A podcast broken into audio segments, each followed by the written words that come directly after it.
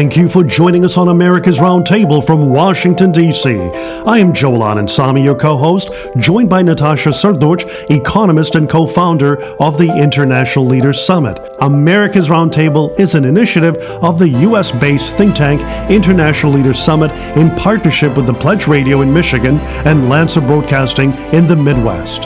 America's Roundtable brings together leading voices from business, government, media, and the public policy arena. We thank you for tuning in to America's Roundtable. Subscribe to America's Roundtable on Apple Podcasts and via YouTube on the International Leaders Summit.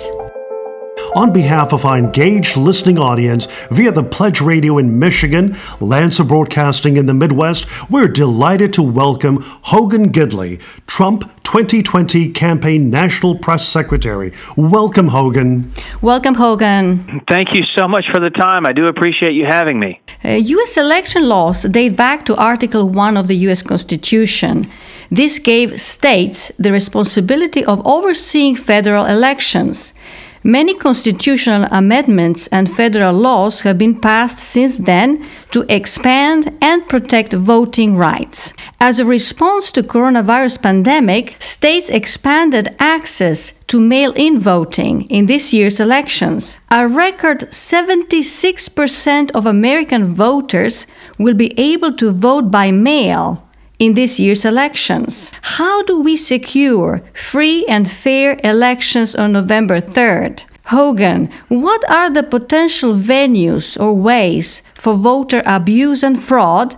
And what mechanisms do we have on our disposal to prevent the voter fraud? That's a great question. And one of the things we've been concerned about here at the Trump for President campaign is the decision by Democrats to try and completely overhaul the way this country conducts elections just three months before an election.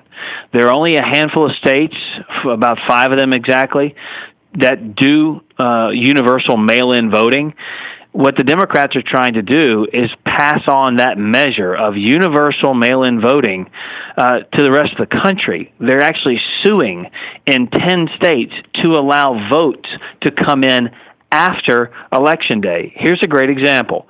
In the state of Nevada, they have now passed a law signed by the governor that they will mail out 2 million ballots to the residents of the state of Nevada. Those ballots will have envelopes inside that are prepaid. The post office does not date stamp prepaid envelopes. What that means is, under that new law, they have legalized voting after the election because it allows for votes to come in and be counted three days after election day if there is no date on the envelope. So, if you're a Democrat and you wake up in Las, uh, in Las Vegas, for example, and see the news that President Donald Trump is leading by 100 votes, you can literally say to your cohorts, go find me 101 votes. Because with this new law, you can drop all of those ballots in the mail on Wednesday, get it to the Election Commission by Friday, and it will be counted. That is an egregious piece of legislation, and it opens the door for rampant fraud and abuse. All kinds of cheating can be, be employed by anyone, for that matter, not just Democrats, but they are the ones trying to uh, prevent the election from being over on election day and instead extend voting just in case they need to go and get more votes. Right. And what can be done to prevent this from happening? Well, a couple of things. Number one, drawing attention to it. And this president has done a good job talking about the difference between absentee voting, which of course is a ballot you ask for and then get in return, as opposed to universal voting that goes out to everyone, whether you want a ballot or not. And in the state of Nevada, they are also going to leave open the polling places on election day, meaning you could theoretically vote twice, uh, once by the universal mail in ballot and second on election day. So drawing attention to these problems is part of it. Second is, to uh, defend this uh, heinous idea through the legal system. And we have countersued, we have worked to block all of the ways these Democrats are trying to mess with our um, election system because the president has been very clear. He wants every single person's vote to count. He wants it to be free. He wants it to be fair. And if there is any meddling in this election by Democrats, we're going to know about it because for the first time ever, the federal government is now working with the state and local levels to ensure ballot safety, meaning in 2016, the Barack Obama administration knew that Russia was trying to meddle in the election. And what we found out, thankfully, is that it didn't really affect the outcome. But the second part of that is that the Obama administration just let it happen. This president said, We're not going to do that. We're now pressure testing ballots at the local level to make sure that the machines can't be messed with. It is a whole of government approach with, with places like the Department of Homeland Security and the FBI, entities that have never never been brought in before to protect the integrity of an election, but they have been brought in now because this president wants to secure our election system. And you cannot have a holistic change just you know 3 months before the election and you can't have foreign interference. So he's moving to protect both. Right. It is certainly better to stop voter fraud from happening than to deal with it after November 3rd. That, that's an interesting point, if I may. I, I got asked that on television, and someone said to me, but there is no evidence of voter fraud. First of all, there's plenty of evidence of voter fraud all across this country. Go look at any local newscast, number one. But number two, that argument's flaw- faulty on its face.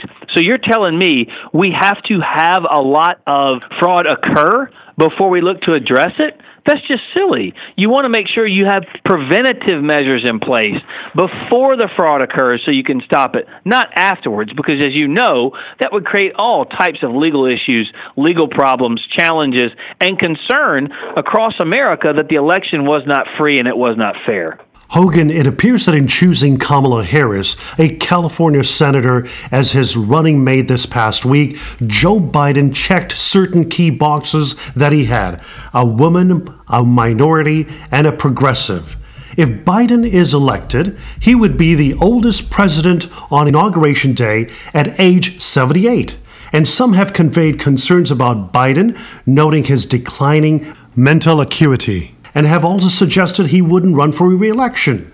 With genuine concerns about Biden's agility and especially mental competence, which is key to rational decision making, especially in the Oval Office, there is legitimate call for greater scrutiny on Kamala Harris joining Biden as the Democratic vice presidential candidate. Hogan, what should voters be aware of when reviewing Biden's pick for vice president? Well, you said that he would be the oldest president ever elected. That is true.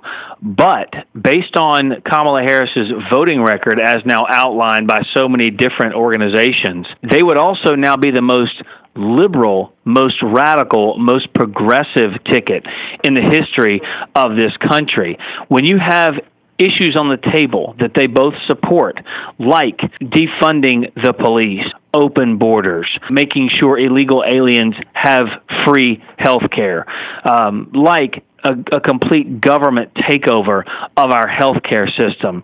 Those are just a few of the items uh, where they are going to be trying to push that onto the American people. And as we try to come out of COVID, for example, and, and get our economy back going, we've had three record setting months of job creation in this country in the last three months, thanks to this president's leadership and guidance through this global pandemic. Joe Biden and Kamala Harris's answer to our economic prosperity for the last three years, up to and including the last three months, is to put a $4 trillion tax onto 82% of the American people. I cannot imagine for the life of me why any American in this time of uncertainty would say, I'm going to elect somebody who desire whose desire, whose stated goal, who brags about taking money out of my pocket and giving it over to the government. That's a serious problem. And when you look at the amnesty decisions from Kamala Harris and Joe Biden, they want to grant tens of millions of people uh, status for citizenship in this country. That would flood the market with jobs, uh, with people for cheap labor in this country in a time when Americans need those jobs. So it's pretty clear that this group, Kamala Harris and Joe Biden, is wrong for America, is wrong for our futures. And make no mistake, uh, what we've seen with the coronavirus, what we've seen with their desire to defund the police, and what we've seen with the horrific job jobs record of the Joe Biden uh, administration for the last eight years, we know that your jobs aren't safe and your family isn't safe, and your American way of life is not safe with Joe Biden and Kamala Harris because their policies and their desires wage war on all three. Hogan, you've made some very important points uh, on America's Roundtable in regard to Kamala Harris. We also noticed, uh, for the record, is that Miss Harris was one of just 10 senators who voted against the USMCA, President Trump's renegotiated version of the North American Free Trade Agreement. And Senator Harris opposed this major trade deal, which actually provides a level playing field and addressed the concerns of America's farmers, businesses, and entrepreneurs, where they noticed a significant loss of jobs over the years. Now, Hogan, what does this tell us about Miss Harris' stance on trade and perhaps future trade talks with China? That's a great uh, point you make there because uh, I always like to say so many politicians like to speak in the abstract. Here's what I would do for you. Here's what I'd like to do for you. Here are some thoughts I have for your future. You don't have to guess how an economy would look under Joe Biden. We saw it for eight years. You saw depressed wages, 60,000 manufacturing plants closed, 850,000 jobs gone because of NAFTA, which the president did replace with the USMCA trade deal. Um, not to mention the fact there were three and a half million jobs that left hardworking Americans and went straight to China because of Joe Biden's uh, ideology.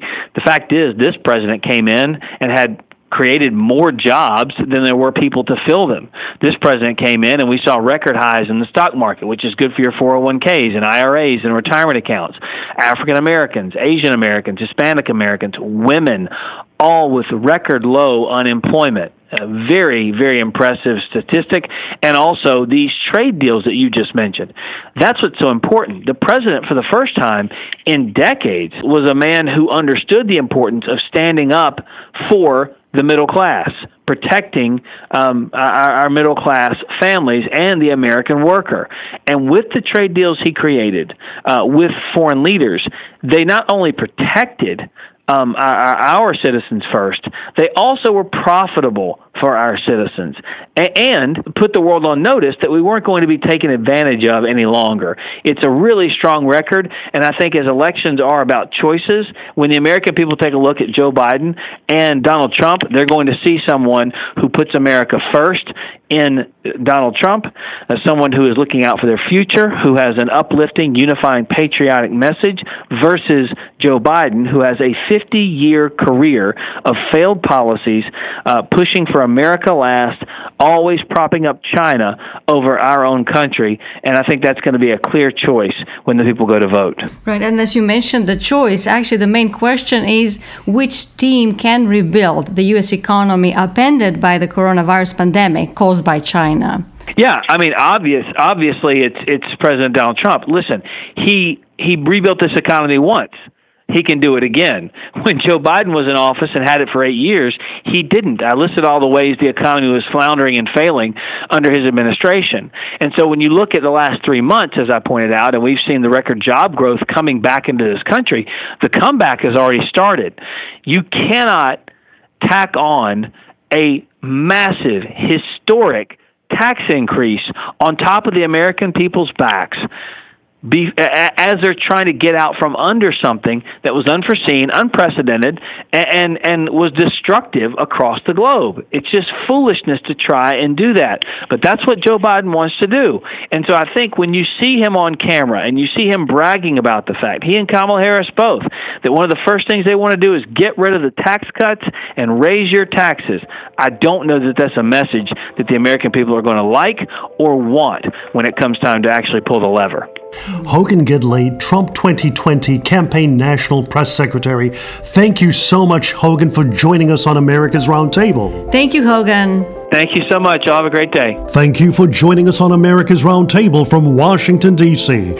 I am Joel Anand your co host, joined by Natasha Srdoc, economist and co founder of the International Leaders Summit. America's Roundtable is an initiative of the U.S. based think tank International Leaders Summit in partnership with the Pledge Radio in Michigan and Lanser Broadcasting in the Midwest. America's Roundtable brings together leading voices from business, government, media, and the public policy arena.